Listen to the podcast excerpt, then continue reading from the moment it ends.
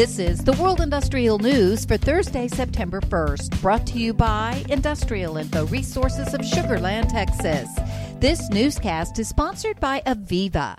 Listen to part three of their podcast, How to Leverage the U.S. Infrastructure Bill to Modernize the U.S. Power Grid. Uh, I mentioned that it's $550 billion, and of that, um, we understand that around $65 billion is going straight into that power and grid sector. Um, and I can break these down um, a little bit later in our conversation, but for now, what's most important to remember is that this is new money for resiliency, reliability, to address the outages, um, the drought, resilience, all of these other issues that have been um, plaguing our nation with the intensity and severity of climate change.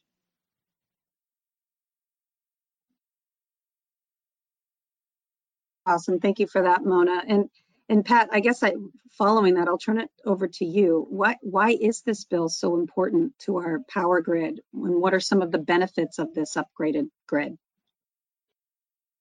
I think this bill, its primary importance is the scope. There aren't very many people within the power industry that don't know what we have to do and actually how we have to do it. There have been presentations at our various PUCs for a number of years on what will happen as we get higher and higher percentage of renewables. We knew there was instability coming. What we didn't design for necessarily was the sudden change of these weather events.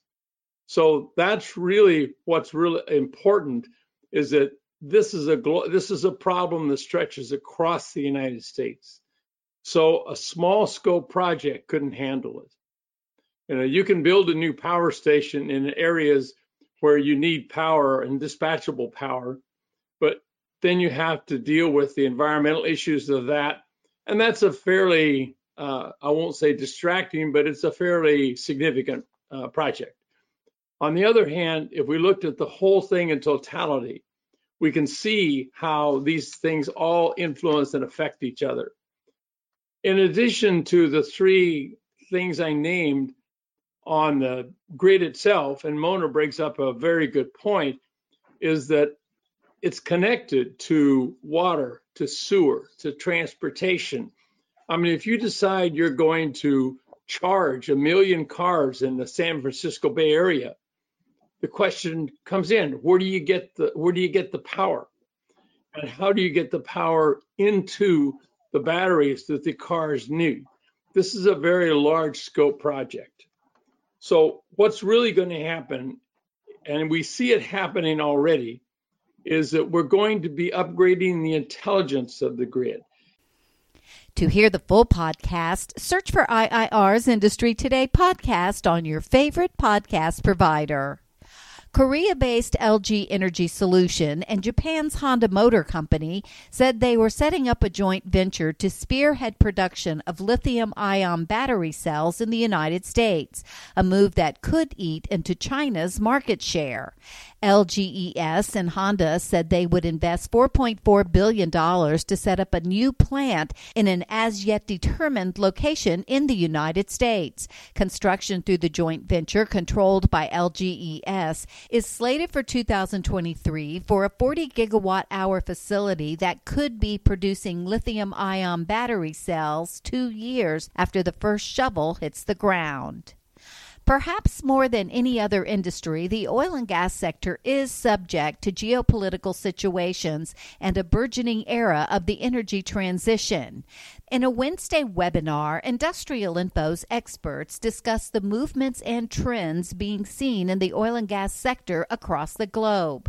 The world finds itself in a dilemma in regard to oil and gas.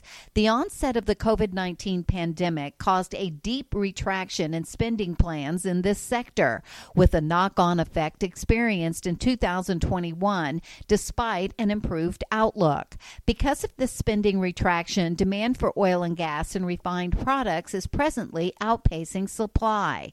Industrial Info is tracking $1.86 trillion in active projects in the oil and gas terminals, pipelines, and production industries.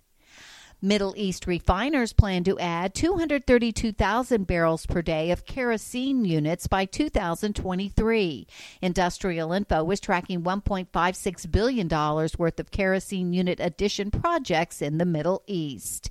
And India's largest refiner, Indian Oil Corporation Limited, is reviving its expansion projects to help improve refinery margins and reduce emissions and greenhouse gases. For details on and other breaking news, read the full stories at www.industrialinfo.com. I'm Peggy Tuck, reporting for Industrial Info News.